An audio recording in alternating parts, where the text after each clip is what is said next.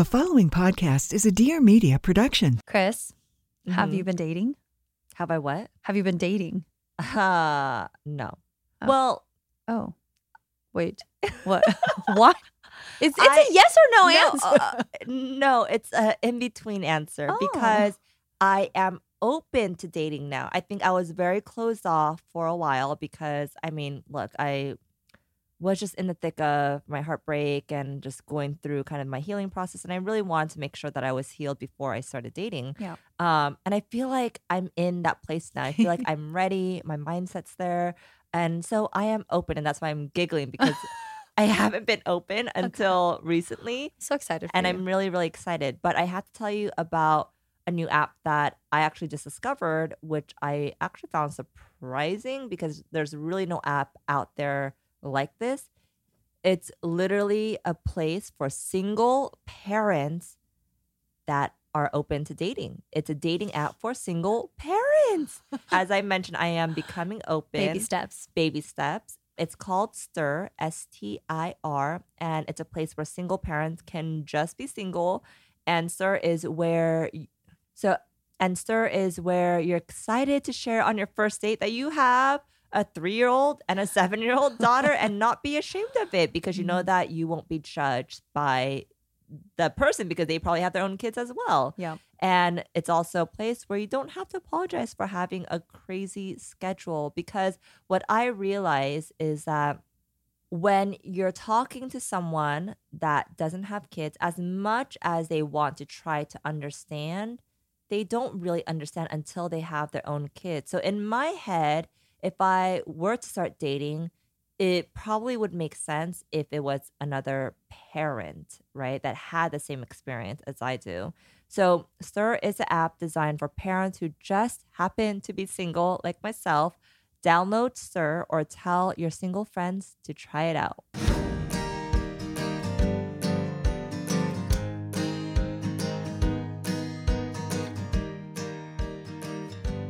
Welcome to parenthood. Your life does not end here. Hi, I'm Chriselle Lim, mother of two. And I'm Sara Sohn, also a mother of two. We are longtime friends and now mothers. This is Being Bumo, a podcast about all things parenting. We want to have honest conversations about motherhood so we can each define it for ourselves. We're here to build our village, and we hope that you join us.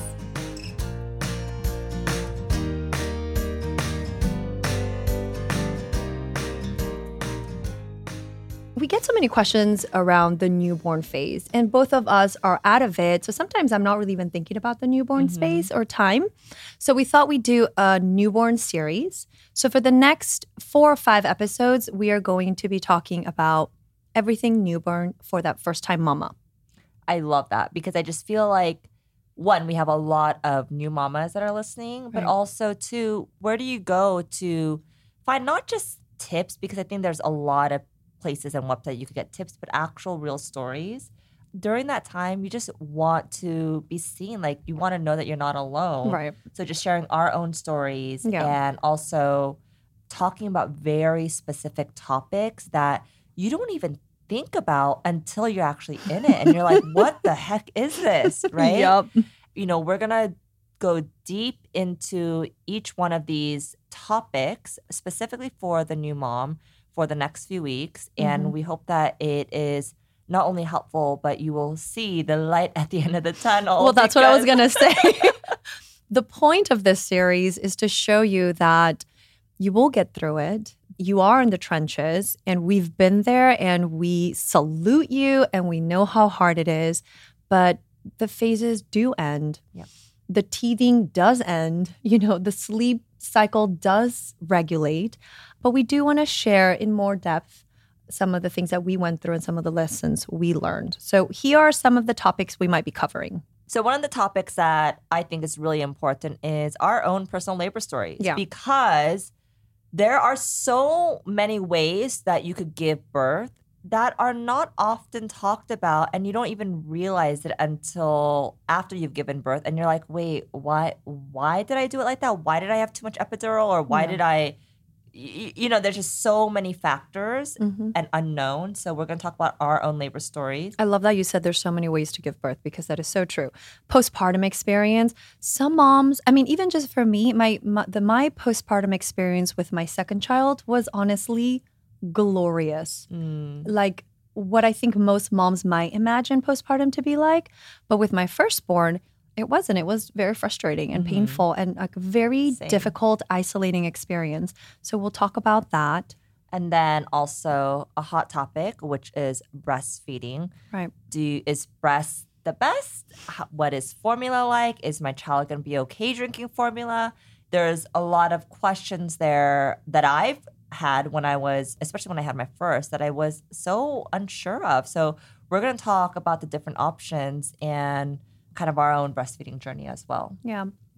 And hopefully provide some resources and product reviews that were incredibly helpful during this first year. And we will talk about the identity shift that we experienced once we became mothers. Because I mm-hmm. think it smacked me in the face. Yeah. Right? To be like, oh, I'm supposed to take care of the baby?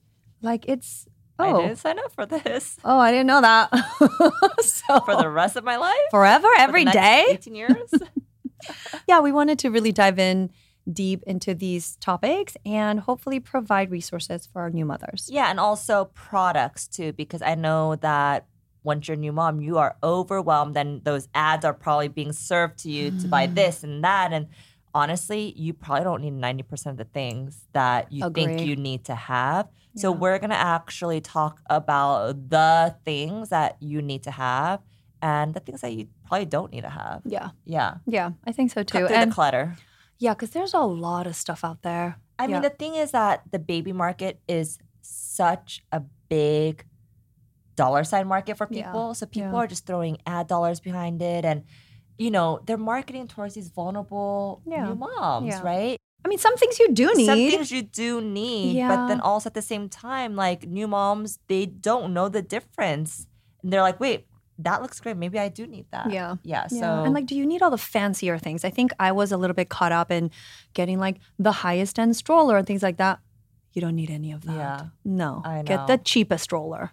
I know. Yeah. I, I, I fell into that too. Yeah, because Yeah. It's tied. It's so emotionally charged with like what's best for your Right, yeah. child. And yeah. if it's more expensive, then it must be better. No, Yeah, it does no. not mean that. Yeah, we hope that it's helpful. If there's any, because we are still recording some of these episodes, so if there's any specific new mom questions you guys want us to cover, make sure to DM us and let us know so we can make sure to to address those topics as well. Something a little different that we're doing for this episode is we're bringing on a guest for the second half, which is Dear Doula. Her name is Brandi.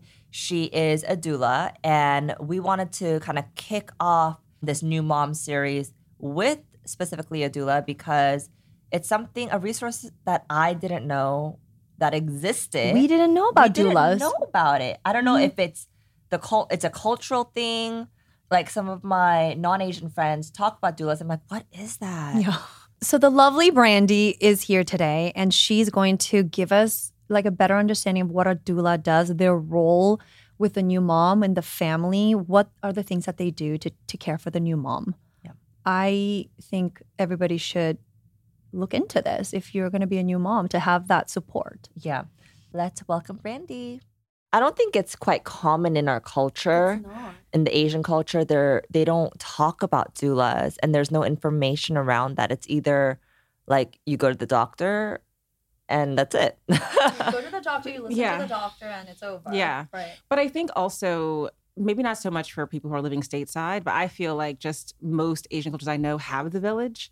Like you have the auntie that's going to help you. There is, you know, grandma possibly coming into the home hmm. to do like a 40 day. And I feel like the cultures that have that tend to have that in place and probably aren't as aware of doulas because they have family mm. members who can fill that role. There are different types of doulas. I'll start with that. So a birth doula is someone who's going to support a family during pregnancy. And then eventually they're going to basically assist them during the birth of their child. So during the pregnancy, they might be teaching them childbirth education. They might be talking about ways they can manage pain during labor. They might be oh. educating them about the place they're birthing at, like who's a good doctor, who's not a good doctor, kind of just being their conduit into like an area that most people don't know anything about. About until they're in it. And so they kind of work as like the person who's going to be like the go-to resource and then obviously supporting you during labor. For many people who are choosing a birth doula, they're trying to have a low intervention birth. And I say that because people think that doulas are particularly for people who want to have a natural birth. And I can just say as a doula, I don't care how people want to have their baby. And I think there's that misconception.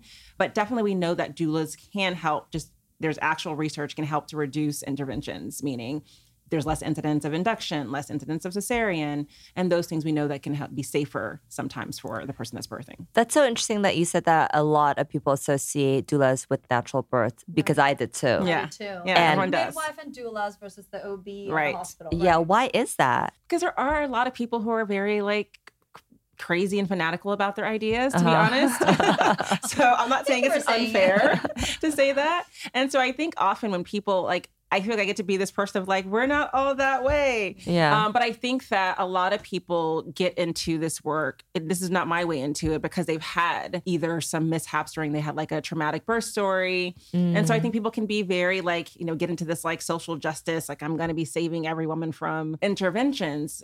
So I think it can kind of breed that. And definitely a lot of people who are using doulas are looking to use less intervention. They're looking to like less you know, prodding and poking and are hoping to kind of experience this. So I think there is some truth to that. But I always like to point out that, like, for me, the best place for people to birth is where they're going to be the most comfortable. Sometimes being more comfortable means getting an epidural. So there's also postpartum doulas. And postpartum doulas are doulas that are going to support you after you come home with the baby. And generally, again, this could be a family member that's helping you, but the goal is that you're supporting the whole family. So you're making sure that the birthing person has like had enough to eat, that mom is, you know, taking a nap when the baby naps, making sure that they're possibly getting foods if they don't have someone else to do that for them, but also educating on how to care for this new person that's in your home. But I think for a lot of people, I think previously there were family members that can do that. But I mean, in the States, a lot of grandparents are still working. They're not able to mm. retire. Maybe Yeah. the the Korean version of the doula is ajumma. Yeah, it is the postpartum ajumma. It's just not labeled as doula. Yeah, so basically, what a lot of the Koreans that we know that Mm-hmm. I mean, we all kind of did. I don't think you did it. Did you? I did a version of it, but I was also going to ask you the difference between the, the a role of a doula postpartum compared to a night nurse because that's what they that's what it was Ah. called when it can I be was interchangeable. Okay. So back in the day when I started, I was a baby nurse in quotations. Like that's what people called you, you were a baby nurse because there wasn't really like a formal training. It was kind of just like you knew someone and you came to work with her, and then I was like, whatever, I'm in business. Like it was kind of like a It's little like here's my title. Yeah. but you know, as things developed, you know, you start to have more of like doula trainings and newborn care specialists, and you know, and obviously you shouldn't be calling yourself a nurse unless you have actually gone to nursing school. Mm. And so the, those terms have changed. But I still have clients that will call and say, I'm looking for a baby nurse or a night nurse. Some doulas work during the day and do that traditional doula role of like helping you know you know clean bottles Mm-hmm. and help with meals and then you have people who work at night and are more focused on getting the parents rest possibly even getting baby on a good routine Yeah. just depends on the type of person that you have yeah, I had a night nurse for my firstborn. I remember and that. she did help me put him on some sort of like sleeping schedule, and I Mhm. thought it was so helpful. Doulas also kind of do all of that if you want everything, like from the whole package. Can you just it raise my child? It depends. and so for like back in the day before i had my own kids, I used to do like this 40 day package because I mm. mean most cultures have a 40 day Yes. ritual that you do in postpartum. And you know, in most places in the West, they don't do that because I mean, people back to work in two weeks. But generally speaking, there's a six weeks kind of thing that you should be doing to kind of like get yourself back into yourself. And so basically, I'd be there around the clock for six weeks doing the routine, making sure that mom was being taken care of. I will not say that I was cooking, but I was like helping them to ensure that their people were cooking. Yeah.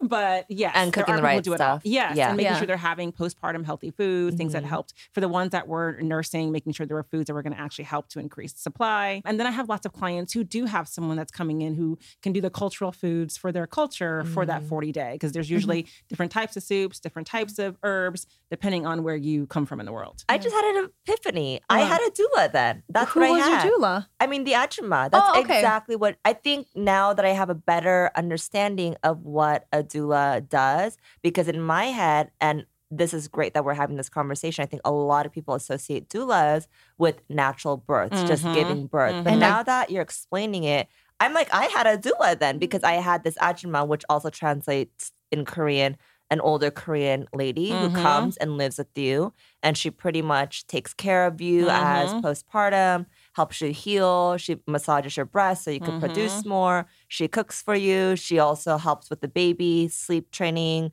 all of not sleep training because the baby's too young at that point, but you know, helping them get into like a normal, a better, healthy, I guess, sleep cycle. And that's exactly what I had for about. Did the 30 Korean days. lady help you with the sleeping too? Everything. Oh, Everything. She had that. like the full on. Yeah. That's why I asked you. I was like, yes but you i mean i've i've been able to be there when a lot of you know usually be like i'm getting the korean nurse or i'm getting the chinese nurse or my Yeah. indian nurse is coming over and so just being able to watch what i've learned is that so much of what we all do is the same yeah, I see. you know there's some core things that are the same like keeping mom warm like Yeah. in some cultures we call that mother warming or mother roasting and so i remember for my client who had ajumma that she was steaming afterwards like she had this like cape over the toilet they put the herbs and Yes, the Yeah, the yes. sit baths. Yeah. Yes. And so, you know, but the same thing, like my clients who are from Mexico City have some like grandmas coming and doing the same thing. Mm. And so a lot of these things are the same. And I feel like if people all over the world are doing these things, we know they were important to us to do. But in the Western world, we kind of have like taken away that reverence for like what you should be doing, the slowing Mm-hmm. down, the making sure that you actually do that healing to your body to make Yeah. it safer to do it again if you want to do it again, or for long term, just maternal health. I think we look at women who end up getting, you know, incontinent and having lots of other issues, and they can relate it back to not being cared for after childbirth. I was going to ask you, what are some of the things that you've noticed when the moms don't go through this 30, 40 day recovery process? What are some of the dangers that you've seen? In the worst case scenario, a lot of them end up being re- readmitted because they're bleeding too much, or they end up getting infections because they're Mm. Yeah. out. Maybe they had an incision that didn't get to heal. We're doing too much, not laying down. I'm looking at you because you probably were doing that. yeah. Well, I wish I had you. I know, I just wish we had this information. Yes. Yeah. So that's what you normally see. We will often see like, you know, issues with milk supply. And that Yeah. isn't always necessarily obviously to do with not, you know, resting or doing too much. There could be other underlying issues. But if you're stressed, if you have to be back to work in two weeks, like all those things, it's going to affect your ability to kind of heal yourself. So I've been looking at summer camps for the kids. Mm-hmm. They're all amazing, but also they're pretty pricey this year, to be honest. So thank God for KiwiCo because it has helped me just fill some of their schedule. KiwiCo is definitely the future of play by making it engaging, enriching, and seriously fun. They have super cool hands on projects designed to create a lifelong love for learning. Especially my kids love the boxes that they get every month from them. It's pretty incredible. I love KiwiCo as well, and it's it's like taking over camp. I mean, it is basically camp in your own home. Seriously. they have all of the materials are very high quality. It all comes packaged so nicely with that booklet Mm. that has all of the instructions step by step so the kids can do most of it on their own. It's so incredible. What was the last project that you worked on? Let me see. The last one we did, oh, we did this kaleidoscope project that Sophia loved. You put the entire thing together from scratch. And then you know how the kaleidoscope has mirrors inside? Uh-huh. Um, you put the whole thing together and then you can then you have a toy after you make it. And she played with the kaleidoscope for for for days. That's incredible, and she's so proud that she made it herself, right? proud. I love that. Versus i love that. buying her a kaleidoscope. exactly. I mean i don't yep. I love that about kiwico And I think that's the beauty of KiwiCo is giving your child the ability to create something that they did themselves and they just seeing them light up and it gives them the sense of confidence and ownership. It's much more about uh more it's much more than just play. It's also just learning and building up their confidence and their skills in that. And your child can get really super cool hands-on science, art, and geo- and your child can get super cool hands-on science, art, and geography projects delivered to their door every month. They'll be so excited to see these arrive in the mail. I don't know about you, but my kids, when they see the KiwiCo boxes arrive, they just freak out. Yeah. It's like their Same. favorite day of the month. Yeah. and I was actually really surprised at how high quality the materials are. Um, these are real engineering, science, and art projects for children. Sometimes when I'm working on these projects with my daughters, I'm just like, how do they come up with this? Yeah, they're like, really good they're so creative and they're so effective and they just naturally cultivate and they just cultivate your child's natural creativity and curiosity with new hands-on projects every month which is great for us as parents because it's one less thing that we have to worry about. And honestly for me personally just to be really honest it's a great way to get them not on just like TV or iPad Yeah. because they're actually learning and doing something, right? I agree. And then something that I thought was so cool about KiwiCo is that whoever is creating these projects is so smart because they have boxes for different age groups. So Mm. my nine year old can make a box, but then my 11 year old can make a completely different box. And so they have different tracks based on their ages. I'm obsessed with their tracks because I, yeah, you're right. Like there are different projects. So Colette, who's three years old, will have a completely different project than Yeah. Chloe. It's just so smart how they were able to build it out. Anyways, guys, you guys should all try out KiwiCo if you haven't. It is pretty game changing and you can redefine learning with play, have your kids fall in love with learning, explore hands on projects that build creative confidence and problem solving skills with KiwiCo. Get 50% off your first month plus free shipping on any crate line with code BUMO at kiwico.com. That's 50% off your first month at K-I-W-I-C-O.com. Promo code BUMO.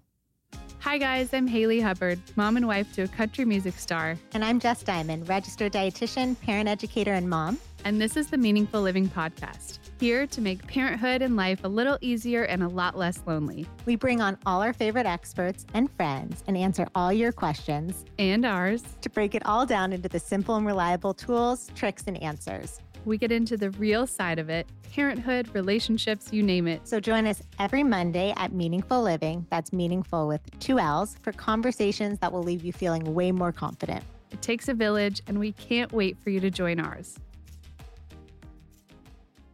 I was actually in Chris's first birth, actually, mm-hmm. in like a quote unquote doula role. Mm-hmm. Because after I had my firstborn, and in my view, it was a pretty traumatic experience. I then started to do all my research because I think with my mm-hmm. firstborn, I was like, okay, the doctor knows what they're doing. I just follow that and it should be fine. And I'm sure my doctor did his best, but there were so many things that I did not felt that I was cared for during my postpartum that I started to do a lot of research. I even took a six month course with a doula program because I was like, I'm going to do this and I'm I going to share this information and this wealth of knowledge that most moms, especially young moms, Mm-hmm. don't have. And 10 years ago, when I had my kid, we didn't have all of these conversations. We didn't have doulas with a podcast like you do, Brandi, sharing this information. And for some of us who are away from our main family, we didn't know how Mhm. to take care of ourselves. Can you share about your because I, I want the listeners that are listening in to hear about different kind of birth styles and Yeah. stories so they can learn from it. They and they know what to ask for, what not to ask for when Okay. they go into hospital. So can you tell a little bit about your your story? So again, I was 25 when I was first had my when I was pregnant with my firstborn. So and again, there wasn't a lot of information online about babies and birth and things like that. So I just literally thought whatever the doctor tells me, I'm just going to do it, and that's the safest option. And so I went into I was admitted for labor, and you know they hooked me up for the epidural. And for whatever reason, they told me that if I felt like I wanted more epidural based on my pain tolerance, here's a little clicker and go ahead and click away. Just me clicking, drugs. yeah. It's probably not really good advice. Yeah, I remember my sister having that clicker. It was actually Demerol what she had. Which like yes, it is. Demerol. Yeah. Brandi, She had the like click, click, click, click, click. I was clicking away and I am 25. I'm young. My mom's not around. I'm Oh super my scared. I have no idea what's going on. The contractions are coming in. So I'm like, click, click. Another contraction. Another click. But it was mostly fear. It wasn't Yeah. even necessarily that I couldn't tolerate the contraction. I was just scared as I felt some of that pressure come in. And by the time I had to push, I was numb from head to toe pretty much. Yes. And so I couldn't really push properly. I couldn't access my my body, my muscles, my thighs, my glutes. And I had a hard delivery. They vacuumed my son out. Mhm. It created a like a very deep tear and it was like a pretty difficult healing process. Mhm. After that I was like that can't be good. That cannot be the way we're doing Yeah. this. Like I don't want that for my sister. I don't want that for you when you were starting mm-hmm. to think about babies. Yeah. And that's kind of what started my my my, But see, my that's research. this is why we need the whole story. And this idea of like that it should just be natural, it shouldn't be that either. But it also shouldn't be, you know what, when you get there, the first two minutes, get your epidural without getting the whole story. Yeah. And so what people don't know is that the timing of when you do the epidural, the timing can affect you having a cesarean or not having a cesarean. Exactly. And so, I like, you know, that it's that education for clients to know that the longer you go without the epidural, so like, don't do it the moment you get to the hospital. Do it when it like actually is like, I can't take this It's anymore. like Yeah, but mind don't boggling know to me that the doctors just assume that you know this stuff. Yes. And you're like, here you Here's go. the clicker. Here are the drugs. Use it whenever you want. It's Yeah. horrible. I mean, it's yeah. not. It that's that. There has to be a better way. Yeah. Because having that, like, had you had that ability to feel and to be able to work with your body and push, you probably would not have had tearing. Mhm. You wouldn't have had to deal with that in postpartum, which Yep. does not feel good. Nope. But these kinds of things that we're actually talking about, not just the baby, but your body long term. That's Brandi, what we when I had my on. second baby, I barely had the epidural. Well, now I had done like the six month training, Mhm. and I was like, I'm technically a doula. You are. I am. Hello. and then with my baby, with my second baby, of course, you also have experience with your first, you know, with the first baby. So you just feel more confident going into it. But I felt so good about having this knowledge. Exactly what you said. I was like, I don't want the epidural until I get to a point where I can't really, I'm too tired or too exhausted. I just don't feel like I, I can do it instead of getting it immediately, like you said. And then what I learned was that your body does most of it in so many ways. Your body kind of pushes, your body will curl, your body will squat, your body will kind of do so much of the work for you. Mhm. If you can work with it. If you can work with it, if you understand that We're it's part of the process. Yes. That's we forget. we don't We're have mammals. to force things. We don't have to force yeah. it. It's like your body takes over. It's like you're not actually really pushing. Like Yeah. your body will not allow you not to push. I Yeah. tell that to my friends and they look at me like I'm crazy. I was like, actually, you don't have to push, push. You have to be kind of, and then you tell me, Brandi, what you think. But how I've been saying is you don't really have to push so much. as like let your body kind of do what it needs to do and you stay kind of calm. And that's kind of what I've been telling my friends these yeah, you days. have to be able to let go. But I think that there's so many obstacles to women being able to do that. Mm. So if you're in a space where people aren't listening to you, Yeah. if you're in a space where people are demeaning or, you know, the doctor's looking at his watch, like I thought I was going to be able to go to lunch by now. Oh my god, this That is was okay, your I need to tell my experience. story This, now. this, is, I have this was her experience. the exact opposite experience of her because I did not have the education of you because I knew that I wanted epidural, but Mhm. I thought that they would give it to me when I needed it. So I was like in so much pain because I thought at some point they're gonna come give it to me. I didn't realize I had to ask for it. Mhm. They didn't give me the clicker. So I didn't. waited until the very end where it was like unbearable. I was like, when are we gonna when, when am I gonna get the epidural? They're like, oh, do you want some? Because I think it's too late now. And so they gave me like the tiniest, tiniest bit because it was And time at the to end of it. right. At the end of it.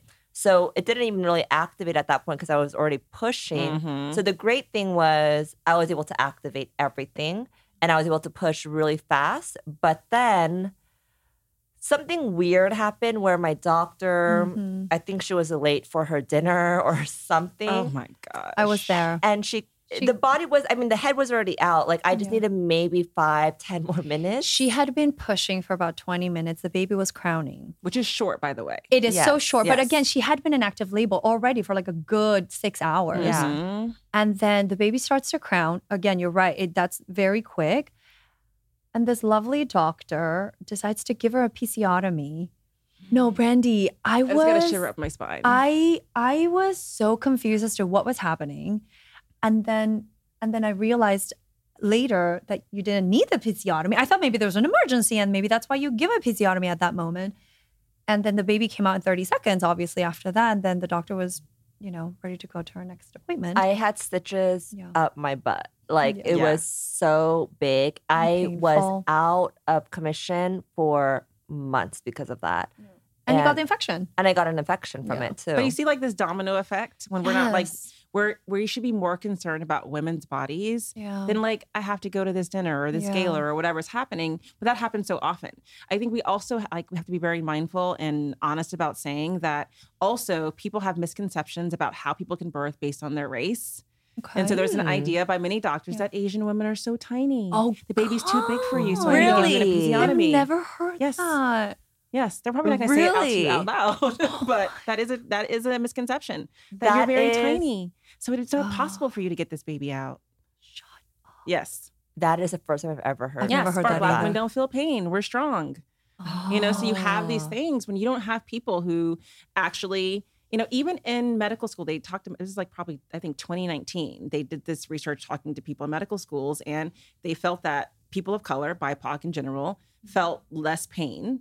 The other people who were stronger. All of us in one big group. Yeah, whatever one big. Wow. Okay. Um, and this is like medical students in 2019. okay. And so this is like think about and even some of the medical books that they're learning from, the books that nurses are looking at do divide things by, you know, like such and such type of person doesn't breastfeed or they're only going to use formula. And so we also have people, like doctors are people, nurses are people, and so they're coming in with their biases. Yeah. And so Ah. by having a doula who understands some of that like behind the things that aren't being said, you can kind of have those conversations of like, I see that you're pulling out scissors right now. it's only been 20 minutes. you know, could we give her, you know, is there an emergency happening in which she needs this? Because episiotomy should be for emergency purposes, Only. not because this is going to happen faster for you. And also, Mm.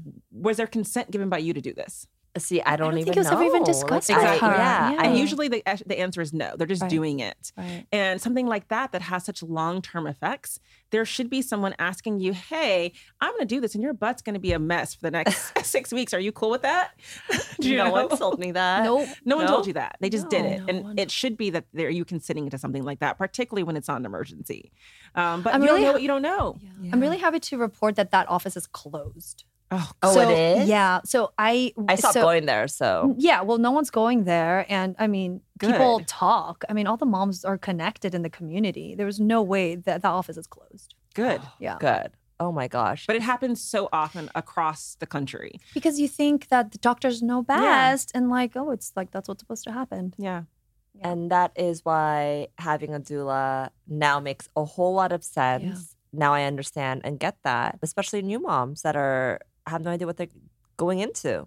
Brandi, if there's a new mom listening and she's like, okay, it makes sense to get a doula, what are some of the things that she should be looking like when you're I, I remember some of the moms around me were doing like in, interviewing some doulas to Mhm. see who was a good fit. What are what are some of the things that they should be looking for to make sure that they they have a good experience? Yes, you want a good philosophical fit. Because again, like we talk about, there are people who are very much, you know, you should be having a birth natural. Anything else is less than. And if that's not what mm. you believe, you don't want that person. I would even say if you have want a natural birth, you still don't want that person who's so stuck oh.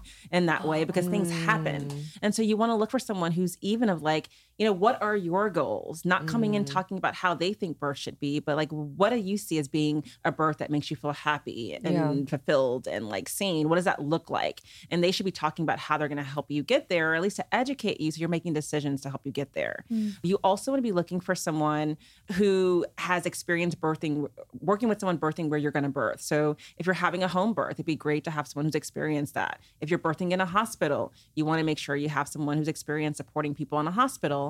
Particularly if you're in a hospital, be looking for someone who doesn't have an adversarial viewpoint of doctors. I was going to ask you because I feel like some doctors might have a bit of a problem if like someone is going to stop them doing something that they want to do. Right. Like for instance, giving me, you know, what Yeah. you give me. Yeah. yeah.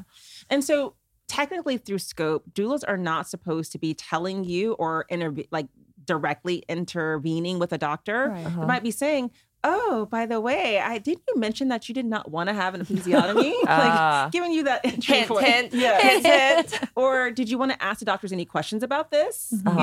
You know, technically we're not supposed to. And there are some people who are a bit more, you know, front and center with the doctors. But I feel like, you know, if it comes down to advocating for my client, I might do that. There's a situation where I know that something's about to happen. It's going to have grave consequences. And Yeah. I'm going to say something or at least alert them to say something. Yeah. But I also believe that doctors are very important. There are amazing doctors out there. And I see them, I see us working together as a team. Mm. And so you want to have someone who kind of has that approach because if you're going to be in that space, you want someone who's going to like gel with them, like, yeah, Yeah. attract more bees with honey than vinegar. And so I feel like if you have someone who has this idea that like all doctors are terrible and like Right. everything they do is suspect, Yeah, that course. doesn't feel good. And so I'd probably run from that. Yeah. Mm. Okay. So, if people want more information about all of this and your services, like where can they find you? Can you tell tell us a little bit about your online services as well?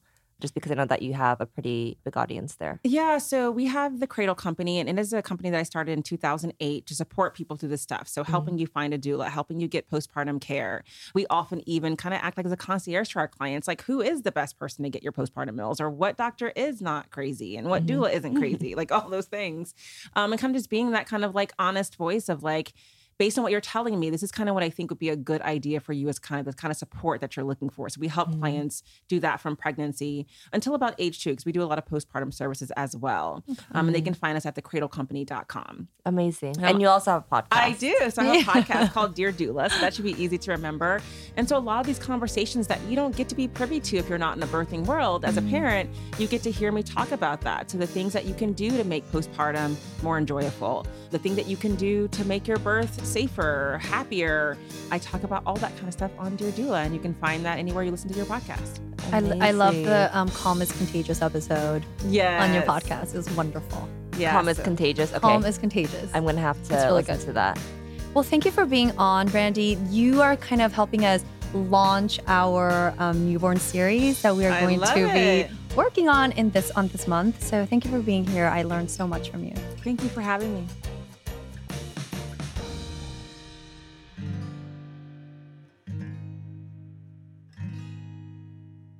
Thank you so much for listening. We want to keep this conversation going with you, so please leave us a DM on Instagram and make sure to follow us and subscribe to our podcast. And we would love it if you left us a review. Also, if you're in the Los Angeles area, make sure to visit us at Bumo Work at Westfield Century City Shopping Center. And if you're looking for educational based content entertainment for your little ones, visit us at www.bumobrain.com or at bumobrain on Instagram.